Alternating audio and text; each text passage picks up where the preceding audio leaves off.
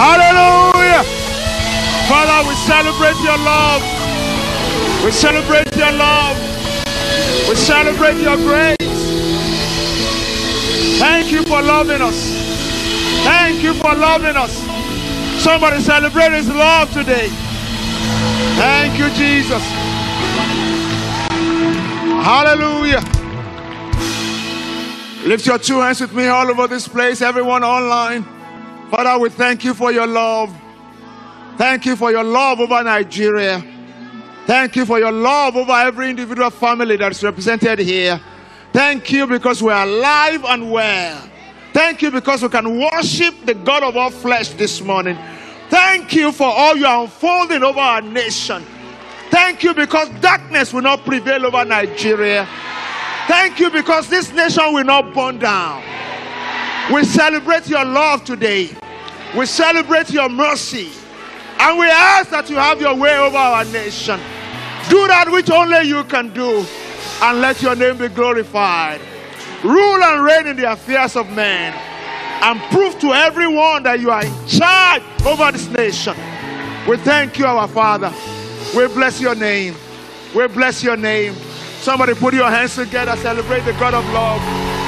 Celebrate the God of love. Thank you, Jesus. Please, you may have your seat. Hallelujah. Praise God. I want to welcome everyone to this service and everyone joining us online. I wanted to put distractions away from you and get ready to be blessed by the teaching and preaching of God's word. Uh, in Nigeria, where we're broadcasting from, we, we're in the season, the election period, and we have to keep reminding ourselves that voting is not fighting. They're two different things. Yeah. Voting is the exercise of individuals' franchise uh, to elect leaders. Fighting is a state of anarchy brought out of confusion. So voting is not fighting. Yeah. Voting, voting should not be a battle. But we know that God has won the battles over this nation. And whoever you voted for yesterday, and you're probably still going to vote for as the elections will continue, I want you to remember that your greatest vote is for God to rule and reign over this nation. Yeah. So don't be overtly emotional about your candidate or your preference. At the end of the day, it's not about me, it's not about you. Daniel 4 and verse 17 can you put that up for me? Daniel 4 and verse 17 uh, reminds us that God rules and reigns in the affairs of men. Said this, this decision is by the decree of the watchers. This, this, and this sentence, he said, by the word of the holy ones, in order that the living may know that the Most High rules in the kingdom of men is Nigeria still part of kingdom of men? Yeah. The Most High rules in the kingdom of men, gives it to whomever he wills, and sets over it the lowest of men. So God has a prerogative at the end of the day over our nation. And that's why you should go into this week trusting God for a divine covering over your life and your family, but at the same time refusing to fret or agitate or worry yeah. So, whatever way, whatever office, whether your preference is there or a judge to have won or not, Jesus rules and reigns over this nation. Can somebody say a bigger amen to that? Yeah. Yeah. So, don't participate in anything that can burn down the nation or can bring us to anarchy. We trust God that the Spirit of God will move over this nation and increase the relative peace that we have and the flashpoints will be turned to peaceful points in the name of Jesus. I mean, you all know what happened around, especially our city here in Lagos yesterday. The members of this church uh, that I have interacted with and I met yesterday that were lynched. Yeah. I was at my polling center yesterday when a brother who ran from another polling center at Igboefon there when they turned the place completely upside down. I think three or four polling stations in that primary school there. The guy had to scale the fence, was showing me his bruises. And it was his turn to vote. They were already counting like two or three polling stations, I mean, from there where uh, maybe the elections were not going a certain way, and they just started to scatter everything. That's quite primitive and um, undesirable for a progressive nation. Yeah. But that's not my call. It's INEC's call and the call of, you know, all of us. But one thing that we must, uh, you know, focus on is how we're going to be peaceful and not going to be overtly emotional about our candidates. Yeah. If you voted yesterday, I know you voted for somebody, for president, for senate, for House of Rep, uh, but you have done your part. Leave the rest to God. Yeah. Leave the rest to God. You don't have to fight for your candidate. Let God fight for whoever He wants to put there. Is that okay? I said, Is that okay? Yeah. So that is it. God only expects you to do your part, and if you have voted, you've done your part. Don't do more than that. And allow God to be God. He's the one that rules and reigns in the affairs of men. You are not the ruler, He is the ruler. Yeah. Don't upturn whatever God wants for your preference. Are you still here today? I said, Are you still here today? It's Very, very important. And what I'm saying today, uh, this is not political in any way. This is scripture. That we as believers must align ourselves with peace, which is the will of God. Yeah. And it doesn't mean that we're docile or anything like that, because I know people are interpreting everything I'm saying as if uh, PG is trying to say something. I'm not trying to say anything. I'm trying to talk about the Word of God. So you just be here and listen. Is that okay? I'm not trying to say anything. Yeah. You know, you know why I have to say that is that this is a political season. So anybody that is talking, people believe must have must be talking from a particular political leaning or inclination. Yeah. I am not a political pastor. I don't know if you understand what I'm saying. I'm not, you know, I, I mean, I, I, I, am interested in politics because politics leads to policies, and policies can either make rich or make poor. Politics can, uh, policy can either destroy lives or improve lives. So we cannot cut ourselves off from politics because politics leads to policy formulation. But at the same time, we can only do as much per time. Yeah. And when we leave it in the hands of God, God can preserve our nation. The next couple of weeks, God will be depending on you to continue to pray for Nigeria and to do the right things. To say the right things. By the blessing of the upright, a city is exalted. Watch what you say over this nation. If we all say the nation should burn, it will burn. But if we say there will be peace here, there will be peace here. Because God honors our words. Are you still here with me? Yeah. So let's be careful about what we say, what we do, and let's keep praying for the nation. But one thing is certain God, the Bible says, disappoint the devices of the crafty, Isaiah 44 and verse 25. It frustrate the tokens of liars, make the diviners go mad. Yeah, because he rules and reigns in the affairs of men. I hope you understand what I'm saying. Yeah. So that's the perspective that you should have. Makes the knowledge of the foolish, I mean, of, of the wise turns into foolishness.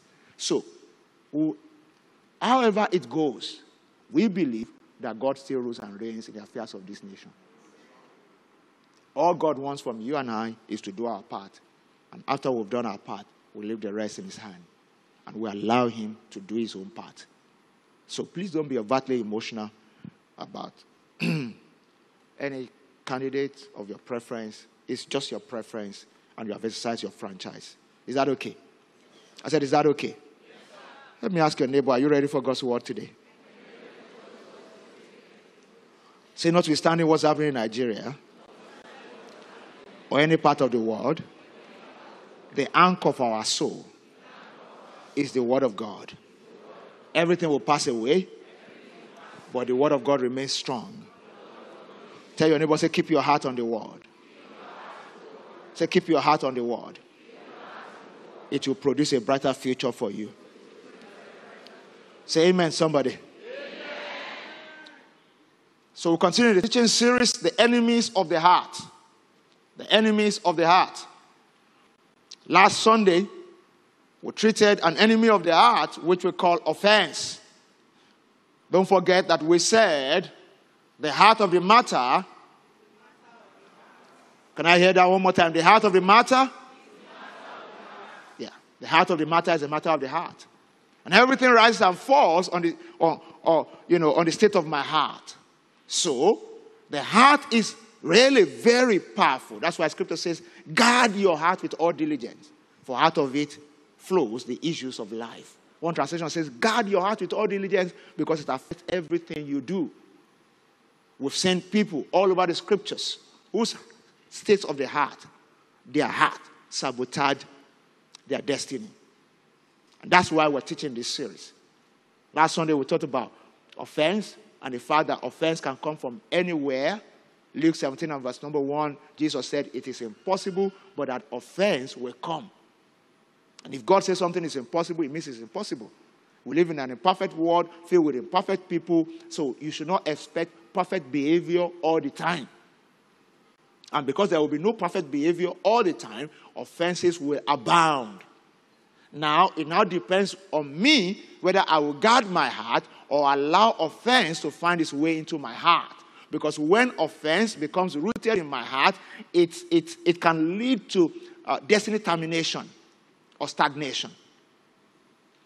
It's a way of final recap. Last week we pointed out very strongly the story of John the Baptist. Jesus died on the cross, it was prophesied. John the Baptist was beheaded, it was never prophesied. It meant that that, mean, that definitely may not have been the will of God for him. Jesus was talking about it. John the Baptist says, Among all born of a woman, there's none as great as John the Baptist. But said in the kingdom of God, there's, you know, and all that. But Jesus spoke about John the Baptist from a very highly, you know, reputable standpoint. But when John became offended, he was in prison. Herod threw, uh, threw him into prison. And don't forget that Jesus may, may, may, have been called Christ and everybody celebrating him, but John did not forget that they were cousins. Yeah. Elizabeth, the, the mother of John, happened to be the auntie or cousin of Mary. So he said, My cousin will leave me in prison like this and just be doing miracles all over the place. So he sent his disciples to him, just like some of us will send email today or send WhatsApp. they say, Bros, are they here? Yeah, send WhatsApp. Oh, you know, some people, if you send them WhatsApp message, I say, I'm here. They know what you're talking about. Uh, you know. Send his disciples to Jesus. And disciples went to meet Jesus and say, Are you the one to come, or we should expect another? When even John himself saw Jesus at Jordan and said, Behold the Lamb of God who took away the sins of the world. What changed? Offense. Jesus told his disciples, Go and tell John the things that you see. The blind see, the lame walk, dead are raised back to life. And blessed is the one who is not offended in me. John, you are offended because I didn't show up. And that offense terminated his life abruptly. Just some simple, some people are just having fun in the palace. And then they ask for his head. Just like that. Just like that. And his life was terminated abruptly because he did not guard his heart well enough to safeguard it from offense. Let's take another enemy of the heart today that you need to safeguard your heart from. It is called greed. Greed. Greed. Greed. The enemy of the heart, greed, that you and I need to safeguard our hearts from. And I'm going to take a scripture from 2 Kings chapter 5, reading from the Old Testament, 2 Kings chapter 5, from verse 20 down to 27. A very important story of a young man who refused to safeguard his heart from the enemy of the heart that is called greed. Greed can be very subtle, insidious, it operates in the heart of man without knowing. You know, there are some enemies of the heart. The outworking of it uh, reveals that this enemy is dwelling in your heart. We're going to treat a little more, uh, some of them more as we go into the, the, the, the weeks to come. But this particular enemy of the heart that we're speaking about today, it operates in people's heart without them knowing. And it will take pivotal moments in everyone's life sometimes for you to recognize that greed has been growing in your heart. I'm going to point out two important situations in the scriptures one from the Old Testament, one from the New Testament, where greed was revealed from the heart of a man who may not even have thought about it as greed. And it led to an unusual, abrupt, you know, termination of destiny. May your heart not sabotage your destiny. Oh, somebody say better amen. amen. So in 2 Kings chapter 5, the story of Gehazi. Now, before I read from verse 20, I, I, I want you to understand something about Gehazi. Gehazi had the divine privilege by providence to be the man that will pour water in the hands of Elisha. Just like Elisha poured water on, in the hands of Elijah. Now, if you remember the story of Elijah and Elisha, when Elijah, the mighty prophet, who was one of the people who had the privilege of not experiencing death, Elijah was carried by a wild wind to heaven when he finished his assignment, when God called him up. Elisha was with him. And he asked this young man, What do you want from me? He said, I want double portion of your anointing. And he said, If you see me when I'm taken up, you'll get it. And when the mantle fell on Elisha, he, he shouted, My father, my father, the chariot of Israel and the horsemen. And the chariot fell, I mean, the, the mantle fell on him. He picked it up. He got to Jordan on his way back. He said, Where is the Lord God of Elijah? Bam! He laid the mantle on, on, on Jordan. Jordan parted into two. The God that walked in Elijah started to walk in his life. And when you read about his life, he experienced real double portion. Now, somebody was now positioned by destiny. You know, somebody is listening to me right now. I need you to listen well, whether you are in this room or online. There are things God will position in your life. There are some people, maybe your great grandmother is a praying mother, prayed your, eh, you know, has prayed your future. But your heart may sabotage a future that is prepared for you already if you are not careful. The devil doesn't have a problem when God is setting people up for greatness. All where he goes to wait for us is the state of our heart. The devil doesn't have a problem with God giving you a good spouse. But if greed will fill your heart to be hiding things from that spouse, you, you can use your hand to destroy that marriage. Yeah. The devil doesn't have a problem. We see, the devil watches God just loving on us. And then he would, I mean, you can imagine in Genesis, I know I'm digressing, but please follow me. I'll go back to Gehazi very soon. In Genesis, God planted Adam and Eve in the garden called Eden. Everything was set, everything was great. The devil didn't have any problem with that. Genesis chapter 3, when you read from verse 1 to 7. All he was waiting for was God, just be loving them. But I know if I can find something in the heart, I can put a bit of greed. And he just showed up and told Eve, How are you today, my friend? Eve said, We are doing okay. But said, You know that you, you still owe yourself something. Say what? The fruit of that tree. Because you, and you can pluck it now. What is the big deal? Ah, Eve said, No, that one is for God. God said we should not touch it. But every other thing we can touch. But not that one. Say, eh, sorry.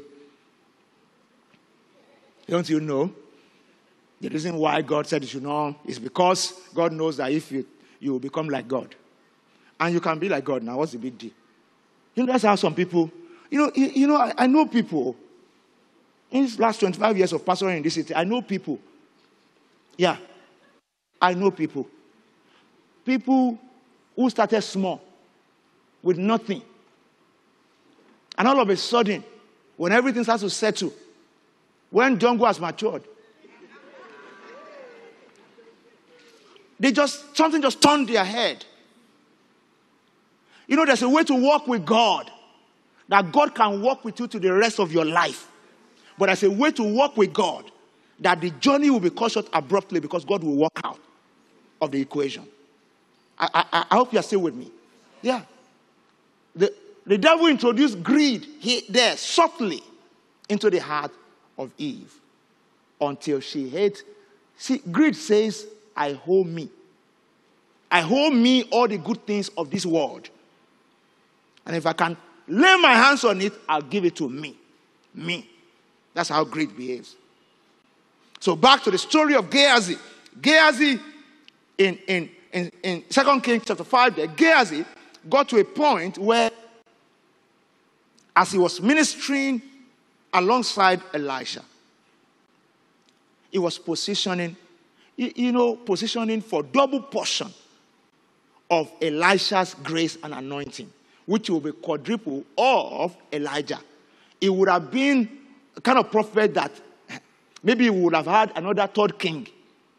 You know, first king, second kings. we have third king talking about the exploit of Gehazi, dedicated to Gehazi as the third, you know, or, you know, after another generation after Elijah. Elijah terrorized kings in Israel. Go and ask Ahab. Go and ask, uh, uh, what's her name? Jezebel. They knew a prophet was around. And Elisha, the same. But Gehazi ended up with leprosy.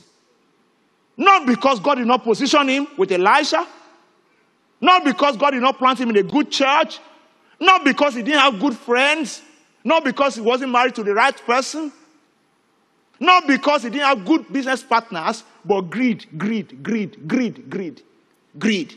I'm bringing it down to you and I. Greed. Let's read quickly, just a, a couple of verses there. In verse 20 there in 2 Kings chapter 5, says, But Gehazi, you see, Naaman came to his boss from Syria, general with wealth. And part of the problem of our nation today is that democracy will never work until greed is dealt with. Yeah. Wherever you see democracy working, democracy is not a, a, a fail-proof system of government. It has certain environment and certain, you know, you know, in science, we say under normal temperature and pressure. Have you heard that before in science? In elementary science, we used to say under normal temperature and pressure. Everything works under certain temperature and pressure. The temperature and pressure we have here, democracy cannot work like this. but we'll leave that story for another day. Yeah. But it starts from here. It starts from the church, and it starts from you and I. Because we contribute our quota to the temperature and pressure. Because that's what we, we, we can see here. This guy came, he needed healing. Elisha told him, Go and wash. He didn't want to. But eventually somebody told him, Just go and wash, if you read the story from beginning. And then he went and he was healed. And he wanted to just bless the man of God. Yeah. Give the man of God all kinds of gifts. The man of God said, No, I, I will pass on that. Yeah. He had a constraint, a check in his spirit. It's not bad to receive gift. Elijah, Elijah did not condemn receiving of gift. He just said it's not every gift that you should receive. Yeah, not every gift. Not every gift. Not every gift. I can tell you personally, if you see any politician enter this church, they, they go as they came. There's no exchange of gift. This altar is not for exchange of political gift. Yeah. And I'm saying it openly, I'm online never received any gift from anybody in political office as a matter of personal conviction. Yeah. That was the system Elisha was operating in. To say, if God says I should take, I will take. But God says no, and I'm not taking. Notwithstanding what you have brought. So, Naaman left. Uncle Gehazi was looking from one corner to say, Is this how my boss will just be passing all this thing over? The Bible says in verse 20, But Gehazi, the servant of Elisha, the man of God, said, Look, my master has spared, spared, spared Naaman, the Syrian. Even his words. As if it's punishment. That we must collect something. Which be God has healed him, we must collect. Said, I spared Naaman this Syrian. Why not receiving from his hand what he brought? But as the Lord lives, as the Lord lives, I will run after him and take something from his hand. Yeah. He made up his mind. That's a part, it's a matter of personal conviction and destiny assignment. As the Lord lives, I must take something from his hand. so Gehazi, verse 21, pursued Naaman. When Naaman saw him running, this thing is by fire. He saw him running, running after him. He got down from the chariot to meet him and said, is all well? And he said, All is well. My master has, has sent me to you. Lie, lie. Yeah. Saying, Indeed, just now, two young men of the sons of the prophet have come to me from the mountains of Ephraim. He just fabricated something. Please give them a talent of silver and two changes of garment. So Naaman said, Please take two talents. So he held him and bound two talents of silver in two bags with two changes of garment and handed them to two of his servants, and they carried them on, on, on, on ahead of him. When he came to the citadel, he took them from their hands and stored them away. That's what greedy people do. Just keep storing away. Stored them away in the house. Then he let the men go and they departed. Now he went in and stood before his master. You see, I'm going to get into it in a bit, but greed makes you feel invincible. This guy knows you are dealing with a prophet who sees from God, and yet you still want to lie to him. You know, if he went and reported himself, maybe he won't get leprosy. Yeah, because there's a way greed gets to. It, it, it destroys the conscience, which is the voice of your heart, of a good heart. You know, he went and he said, uh, uh, and uh, Elisha said, Where did you go, Gehazi? Yeah. Because the eyes of the Lord run to and fro over the universe and he's looking. Where did you go, Gehazi? And he said, Your servant did not go anywhere. Then he said to him, Elisha said to him, Did not my heart go with you? When the man turned back from his chariot, God played everything to Elisha like a movie. And he recounted everything back to him so that the fear of God can come into his heart. But too late. Leprosy was already by the door.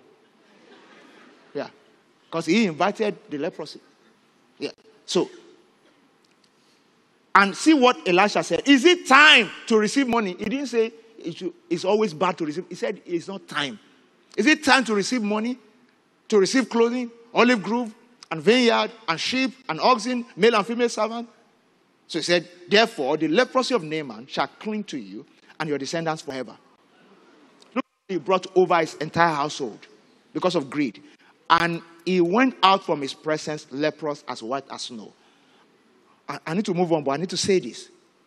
See, if you did not live in those days, you will not understand what leprosy meant. It was not just a disease, it was a life sentence. Because a leper was not permitted to live amongst normal people. So they are banished. They cannot look for work. They cannot farm. They become beggars for the rest of their lives. So it's like saying a life sentence of uselessness and lack of expression of destiny. Destiny terminated abruptly without recourse, you know, to, to appeal, except for the mercy of God. That's what happened to, to, to Gehazi. Just because of greed. Just because of greed. Just because of greed. Greed is a strong desire for more wealth, possession, and power than a person needs. A strong desire for more wealth, possession, power than a person needs. The big question to a greedy person is when is enough enough? Glory be to Jesus. When is enough enough? Greed happens when the heart moves away from being planted in God. I need you to listen to me today, whether you are in the house or you are online. God is not bothered about greed in the heart of people who don't know Him. His real bother is when you and I, who profess to know God, say, allow the enemy of the heart, greed, to take residence in our heart. When, with the help of God, we can deal with it, but we still allow it. We still allow it. The first step to greed is to stop trusting God. The moment you stop, you stop trusting God in certain critical areas, greed will start to find its way in. Matthew 6 and verse 21, it says, For where your treasure is, that's where your heart will be also. When we stop trusting God, greed will start to find its way in. Yeah, you know, this message is kind of message that you can just like save. I mean, for some people here, you have assumed now that I'm just preaching to your neighbor. I'm not talking to you. Yeah. You know, some things are not obvious. They're not obvious. Because, I mean, last week when we were talking about any of, any of that offense, the people who have kept offense in their heart, they knew. But this one, we have to unravel how you know that you're still dealing with greed. Because many people here who have excused themselves already, I put it to you, like lawyers will say, when I start to make my case now, you'll find yourself in the bus. Yeah. I, I, I, and I need you to be patient with me. Because you may find yourself in the bus. Because you know, one thing about uh, when we come to church is that most of the time we behave like, uh, like uh, bus conductors who pass people into the bus and will not enter. So when pastor is preaching, he say, ah, he's talking about my husband, though, and he's not in church today. So for the rest of the service, you are not listening again. You are just wishing that your husband is present. and for some people, ah, pastor is talking about my boss. I wish I can buy him this message. Don't buy him any message. You listen now. Now. listen now. Now that you are here. God brought you here so that you can listen. Whether you are online or here, listen now. Now. Now. Hebrews 13, verse 5 and 6 says, Let your conduct be without covetousness, and be content with such things as you have. For he himself has said, I will never leave you nor forsake you. Yeah. Says, so that you may boldly say, The Lord is my helper, and I will not fear what can man do to me. That's the heart of a person who is content. Let's look at the traits of greedy people. The traits of greedy people. I need to emphasize here as I, as I walk through this very quickly that greed uh, knows no socio-economic or demographic boundary. Some people think that rich people cannot be greedy. Whether you are rich or poor, if greed is in your heart, is there and it will manifest. Some of the most greedy people on earth are poor. And some of the most greedy people on earth are very rich. Greed does not have any socioeconomic uh, uh, delineation or boundary, it does not respect it. In fact, for a greedy person, more money is needed to demonstrate more greed. Money funds the greed. You know, it just, it just enables it a lot more. So it's very important that we have that at the back of our minds. That we understand that greed does not respond to your socioeconomic status. Glory to God. I said, Glory to God. So, uh, as I drive through this quickly, traits of greedy people, let me quickly unfold, and I use that to drive my point. The second person in the scripture that I was talking about in Luke chapter 12, now in the New Testament, that a situation helped him to see the extent of greed in his heart. You know, we've talked about Gehazi, and I'm coming back to it when I'm wrapping up. But Jesus also exposed another person. This, in, in this situation, uh, uh, this guy looked normal, unassuming. It didn't look like anything was wrong with him. But Jesus exposed the greed in his heart.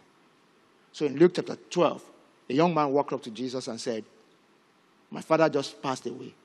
According to the culture that we live in, the firstborn will take all the inheritance. He says, Speak to my brother.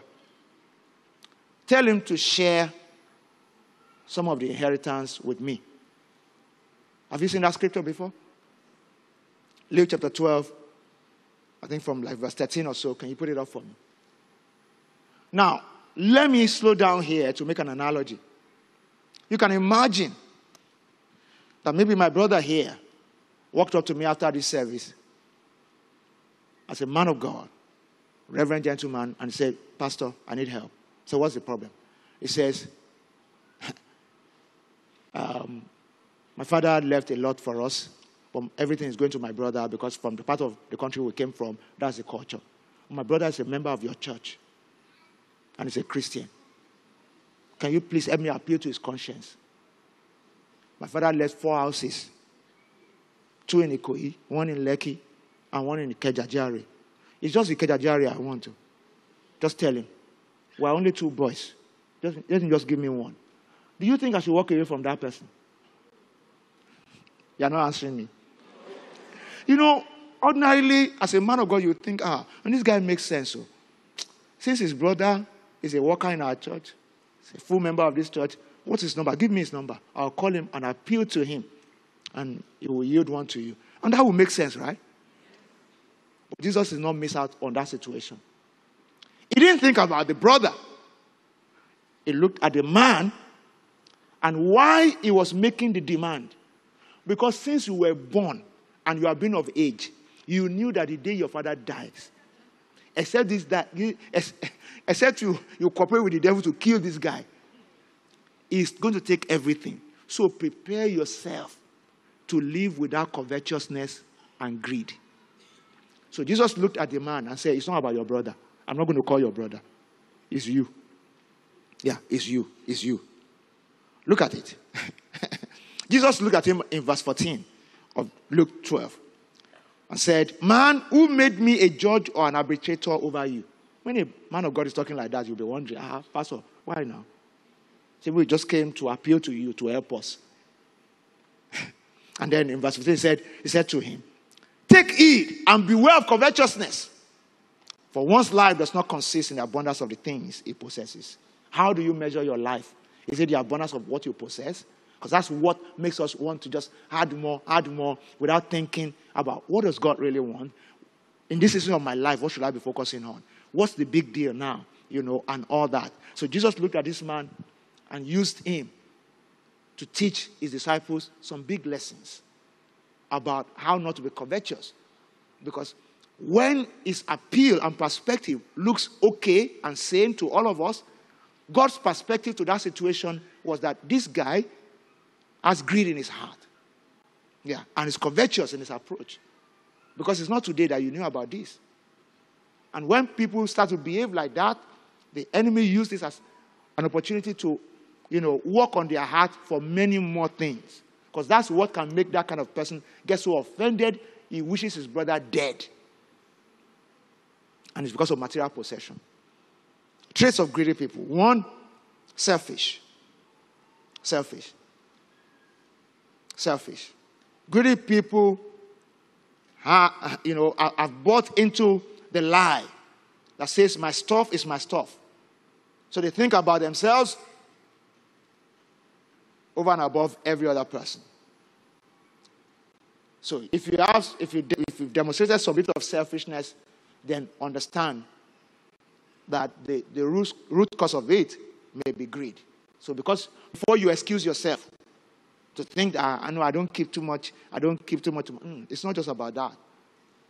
Secondly, greedy people are fear driven. Fear driven. Greed expresses, you know, anxiety due to lack of faith in God, or lack of faith in God's capacity to provide, preserve, and promote. That's what leads to people, you know, trying to hoard things and just do funny stuff. Greed will expose us to a life of consistent worry about money. If you consistently worry about money and you refuse to live a life of contentment, it's, it's greed showing up. Matthew chapter 6, when you read from verse 30, Jesus said, you know, don't worry about this and that. From verse 25, don't worry about this. Just, just put your attention, seek God and his kingdom. And said all these other things will be added. And what can worry add to your life? Jesus was challenging us there about freeing our hearts from greed. Another uh, uh, trait of a greedy person is lack of empathy. Lack of empathy. A greedy person lacks empathy. Greedy people tend to control and manipulate others to achieve their own goals. So you see a greedy person who just wants what he wants. Sometimes we call the person a go-getter. But it's a way you be a go-getter, you don't care about other people's emotions. You don't care about how some things affect other people's lives their relationships, their family. You just want to get what you want to get. And it's greed that is driving it because if it's real quest for a blessing that comes from God and had no sorrow, then your heart will uh, not be devoid of empathy and feelings for other people. So when you don't care about other people's feeling and you you know you keep over promising and under delivering and you don't care. You know, it's interesting how, even for us as a church, and I'll say this openly, even for us as a church, we do all kinds of projects. And if we look at our list of people who have done projects with us commercially as a church, the people that we should blacklist, most of them are either church member or members of other prominent churches.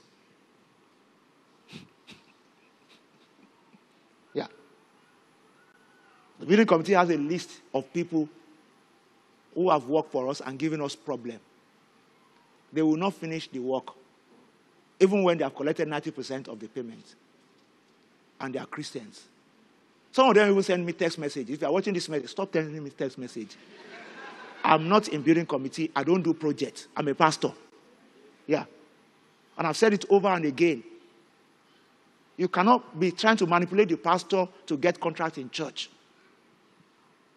I'm here to pastor you, not to give you contract.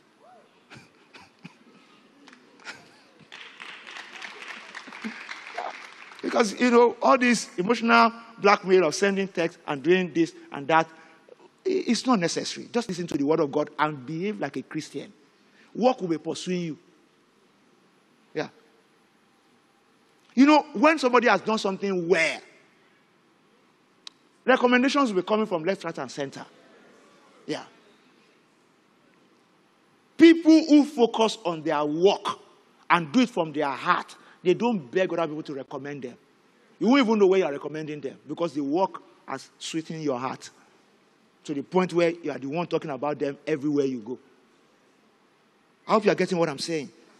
It's very, very important that we allow this, you know, to, to, uh, to get into us and not keep over promising and under delivering. It's not a good way to live as a Christian. That is greed lack of contentment. Greedy people, you know, possess an inordinate craving for more. The kind of craving that you cannot understand where this craving for more is coming from. And they're often willing to cross ethical boundaries, ethical boundaries, to be able to get more. The moment you start, you know, you, you can cross any ethical boundary to get more.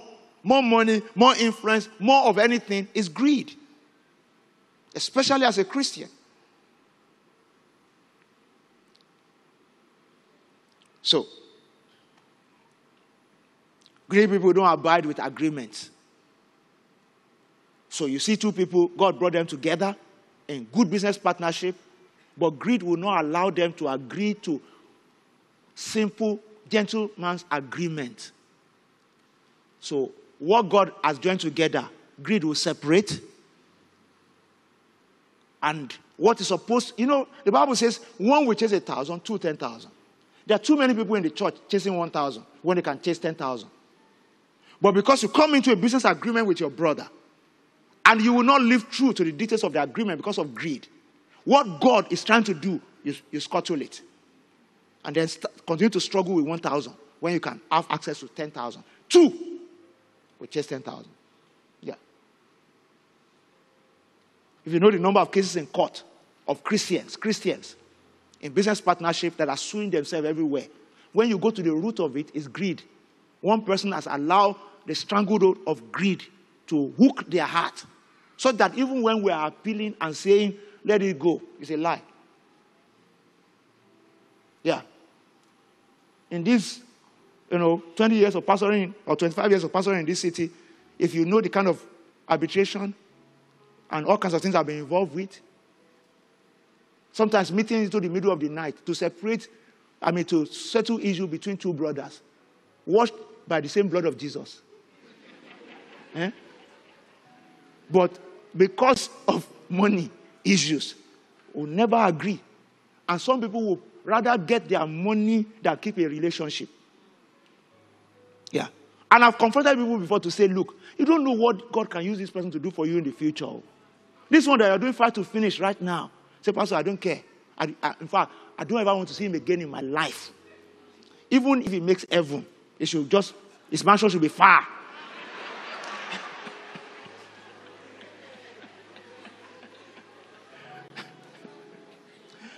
As in, you, you, do you understand what I'm talking about?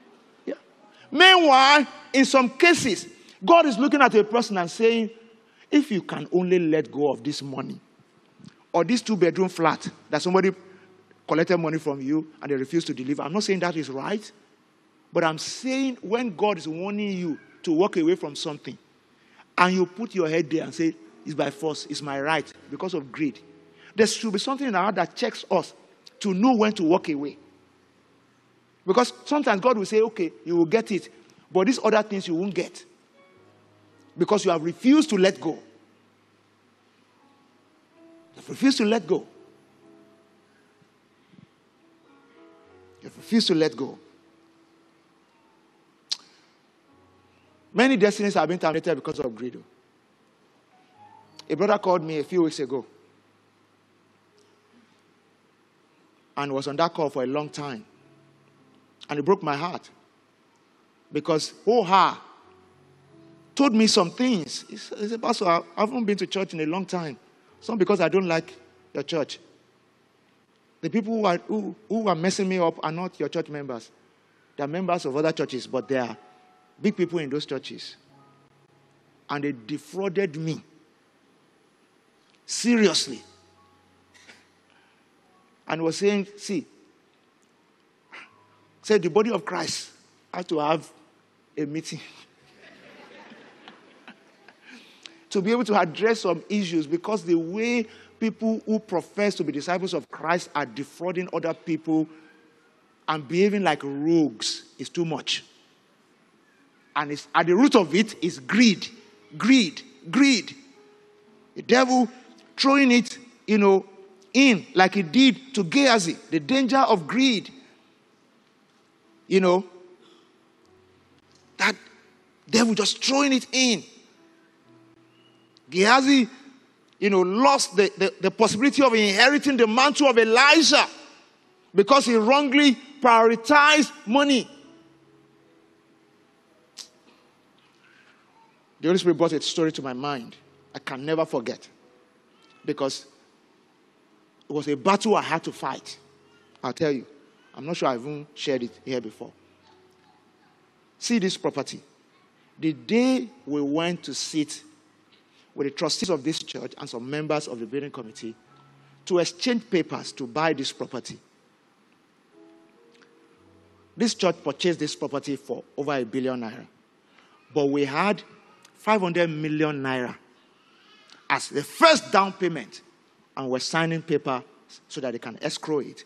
And when we finish payment, they will release it to us. We were at the head office of the organization that sold this property to the church. And as I sat down there, they were checking the details. They saw right there, they put a call through to the bankers to confirm that this money in this statement is actually available for immediate transfer. And as we were doing all that, the devil whispered to me, How much do you have in your account? Say, are you really the pastor of that church? I say, yes, now. Say, how much do you have in your account? And I, I, I, kid you not. I, said, I mean, I had just two accounts at the time. I checked through. I added everything together. It was 500,000. Say, how can you be the pastor of a church that's buying property of over a billion and you only have 500,000? Are you okay? And I, and I was listening to all those conversations. All of a sudden, I just, I caught myself. I knew the devil was attacking my heart. And I started rebuking the devil right there. Nobody knew what I was dealing with right there. Because the devil was making me feel poor. Say you're a poor man pastoring a rich church. it was a struggle. Because what the devil was trying to tell me is that how can you be sitting on 500 million? You have it in cash and you, do, and you only have 500,000 in your life, home and abroad, to heaven and come back. That's all you have. You're not okay. You know. But I won the battle that day, and I'm still winning till today.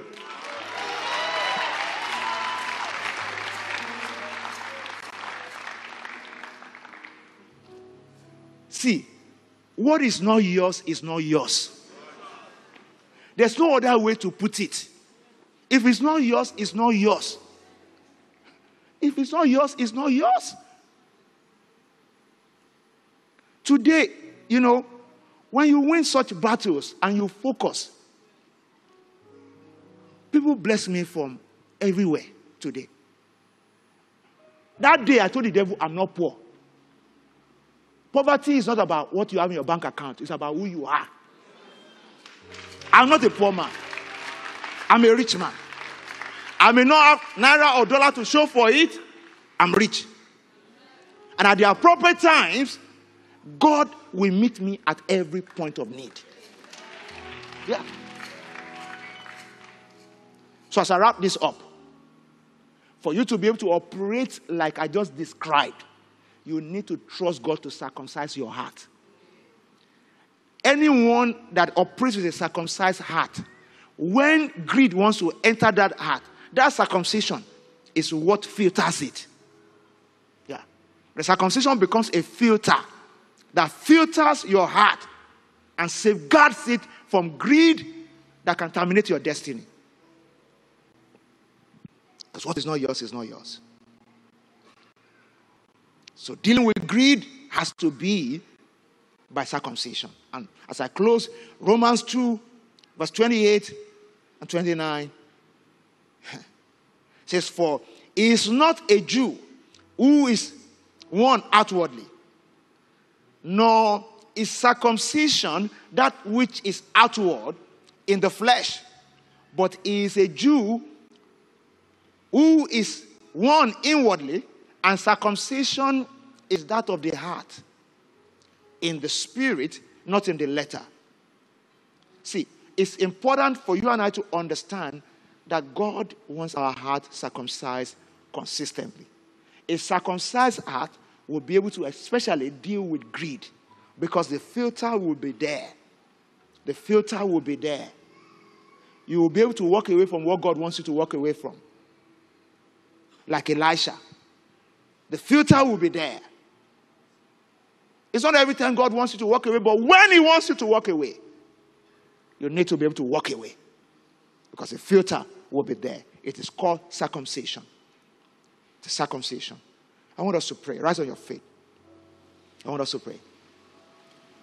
Rise on your feet. Everyone online, join in this prayer.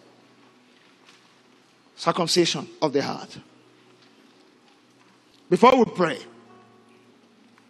before we pray, Matthew 19 and verse 21. Jesus helped another person to see the level of greed in their heart. A guy came to Jesus, said, What must I do that I may inherit eternal life? Jesus told him, If you want to be perfect, after he has asked him, Love the Lord your God and all that, I said, I've done all this from my youth. So it's possible to be in church, to have followed God for a long time, according to this incident. Because this one was a, a real situation, not a parable. And after the guy said, I've done all this from my youth and all that, I've been a Christian, I've been, Jesus just told him, He said, Go and sell what you have, give it to the poor, and you have treasure in heaven, and come and follow me. In the next series after this, we're going to deal with this a bit more. But this suffices for today. That Jesus exposed the level of greed in this man's heart by putting him through just one test. Can you let go of everything you have and start afresh? This man said, No. And he was the one that came to ask, What must I do to inherit eternal life? Jesus said, Deal with your greed. The Bible says he left, you know, uh, um, because he had great possession. Give me the next verse, please. Don't sleep on me. Somebody there. Yeah. But when the young man heard that saying, he went away sorrowful, for he had great possession. Yeah. He couldn't let go. What he had was too much. His possession held him back from Jesus. Well, what you have hold you back from God. Whatever holds you back from God has become your God. Are you still with me, somebody?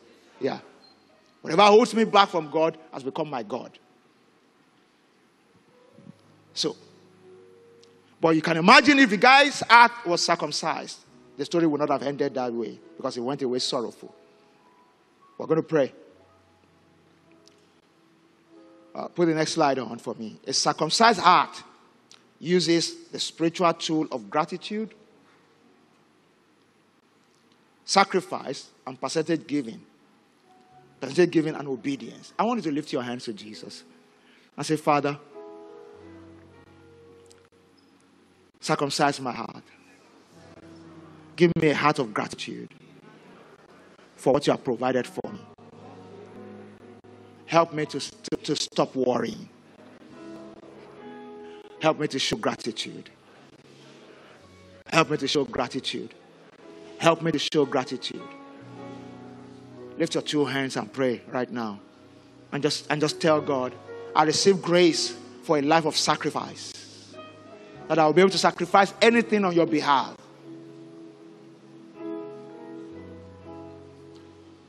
Take me to the next level in my capacity to give and to let go. Let what I've accumulated not stand between me and you.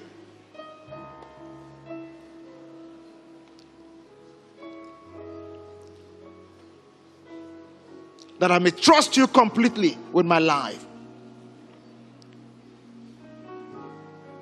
From time to time, God will place a demand on you. He will send people to you that you need to bless, that you need to sort out, all kinds of things to start something, to do something, to give, to sacrifice. Anyone with a circumcised heart will not struggle. And I wanted to pray to God today and ask Him for grace. Ask Him for grace. Help me to circumcise my heart. Help me to circumcise my heart.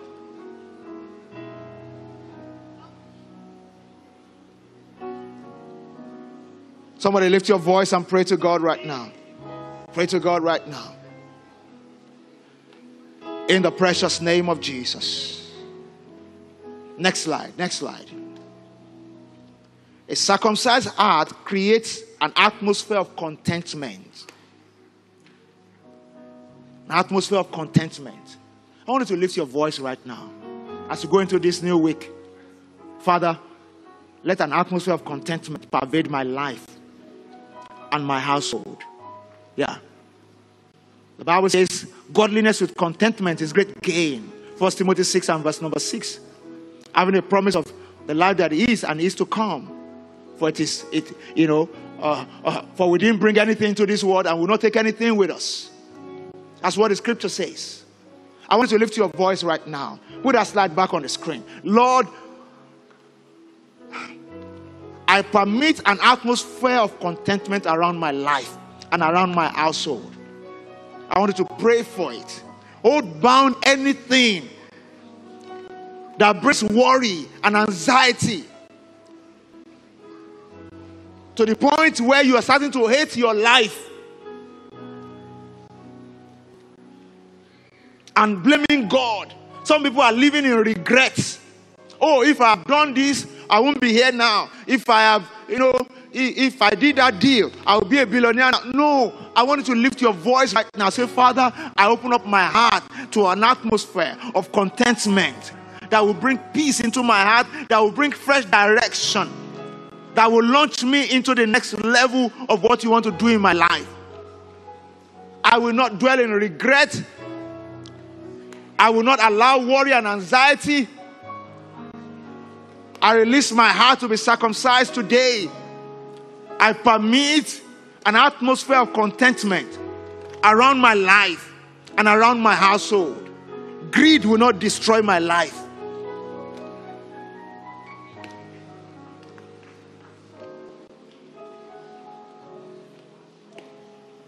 In the name of the Lord Jesus Christ. One more prayer. One more prayer. Maybe this last one. Next slide. Next slide. Next slide. A circumcised heart practices moderation in all things and lets the Holy Spirit direct the appetite and desire that he pursues. I want us to pray with this to say, Holy Spirit, I receive grace for moderation in all things. Say it again. Say moderation in all things. Say, I yield my appetite to you. Guide my appetite. I surrender it to you. Lift your voice and pray right now. Lift your voice and pray right now. Lift your voice and pray right now. Speak to God right now. A circumcised that practices moderation in all things. Father, I pray for grace for moderation. Moderation. Moderation. Moderation in all things.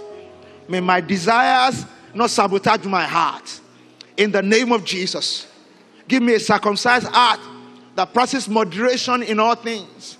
I submit, Father, I submit my appetite for everything appetite for money, appetite for relationship, appetite for power, appetite for anything. Lord, I submit it to you today. Appetite for fame, I submit it to you today. Holy Spirit, walk in me, walk through me, walk for me. That my heart may not sabotage my destiny. That ungodly comparison will not launch me into unbridled greed. Somebody talk to God today. Talk to God today. Talk to God today. These are very important prayers. Esau lost his birthright because of inordinate desire, a desire that is not appetite that is not submitted to God.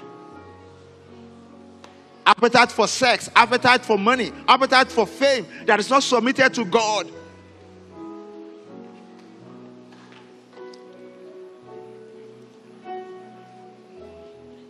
Thank you, Jesus. Father, we thank you. Wave those hands to Him. Wave those hands to Him as you wrap up your prayer. Father, we thank you. Father, we thank you. Father, we thank you. Father, we thank you. We bless your name. We bless your name. We surrender all to you today. And we ask that you fill our heart with your presence. Lift those hands to Him and say, Father, circumcise my heart. Make it a kind of heart that greed will not be able to stay in. Somebody pray to God right now one more time. Say, Help me to look away. Help me to look away. Help me to look away. You can imagine if only Gehazi would just look away from Naaman. If only he just looked away. Say, Father, help me to look away. Help me to look away from whatever you have not given me. Help me to look away. That I will not bring any leprosy into my generation.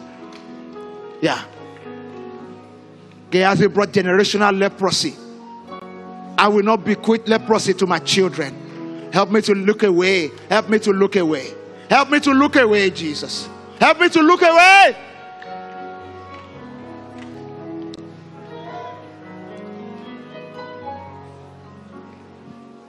Thank you, Jesus. Thank you, Father. And so, Father, we pray grace upon your sons and daughters, declaring everlasting, Father, that the hold of greed is broken over our hearts. I decree grace comes upon you to maintain an atmosphere of contentment. In the name of Jesus, may your desires and appetite not destroy your destiny. Holy Spirit, we submit our desire and appetites to you. We ask that you work in us to regulate it. In the name of the Lord Jesus, we decree and declare and declare the hand of God comes upon you to maintain an atmosphere of gratitude. Whatever God has not given you, you will not put your hand on it. In the name of the Lord Jesus, we decree that the hand of God shields your heart from the enemy called greed. In the name of Jesus, may your generation unborn not experience leprosy as a result of your error. In the name of the Lord Jesus, Father, we thank you. We give you glory and we give you praise. In the precious name of Jesus. Thank you, Lord. Thank you, Lord. Thank you, Lord. While, while, whilst we're still in atmosphere of prayers, uh, I want to pray. If you want to sit, you can sit if you're in the auditorium. I want to pray for everyone in the auditorium, everyone online. Can you bow down your head just for a minute, just for this prayer? I want to pray for anyone who may be saying, Pastor, I don't know Jesus as my Lord and personal Savior. Or maybe somebody who is saying, I prayed the prayer before, but I backslid into sin. And I want to rededicate my life to Jesus. I want to pray for you as well. I want to rededicate my life to Jesus. I want to pray for you. I want to pray for you. Whether you are in this house or you are online, if you are online, I want you to go to the chat or comment and let us know I'm giving my life to Christ. I'm rededicating my life to Christ. But if you are right in the room, can I ask that you put your right hand on your heart and let me pray for you? I want to rededicate my life to Jesus. I want to give my life to Jesus. Just put your right hand on your heart, right where you are, and I'm going to pray for you. I'm going to pray for you. God will start something new in your life. I don't want you to just wish it away. Uh, if you don't have a relationship with God, you don't have a relationship with God, and you must start from somewhere. And it's not, you know, uh, it's just something that we all need to come to do at some point and ask God for forgiveness and have a, a new beginning with God. Jesus delights in, uh, you know, uh, in us when we choose to repent and we choose to, to have a relationship uh, that is not just, uh, you know, uh, something in our head, but something that's coming from our heart. So if you want to submit your life to Jesus today, I want to pray for you. Put your hands on your heart right where you are. God will start something new in your life, you will never be the same again. If your hand is on your heart, can you lift the second one up as a mark of your surrender to Jesus right where you are? I'm going to pray for you right now, right now. Thank you for that hand. Just lift it up to Jesus. God is starting something new in your life, and you will never be the same again.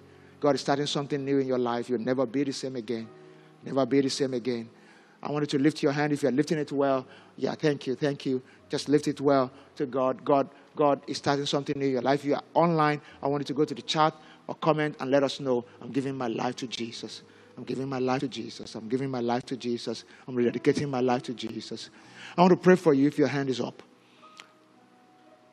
And I wanted to say this prayer after me. If you don't mind, can you stand by your chair right there? Can you just stand by your chair right there if you don't mind? Just stand. Just stand where you are. Just stand where you are. Thank you for standing. Just stand where you are.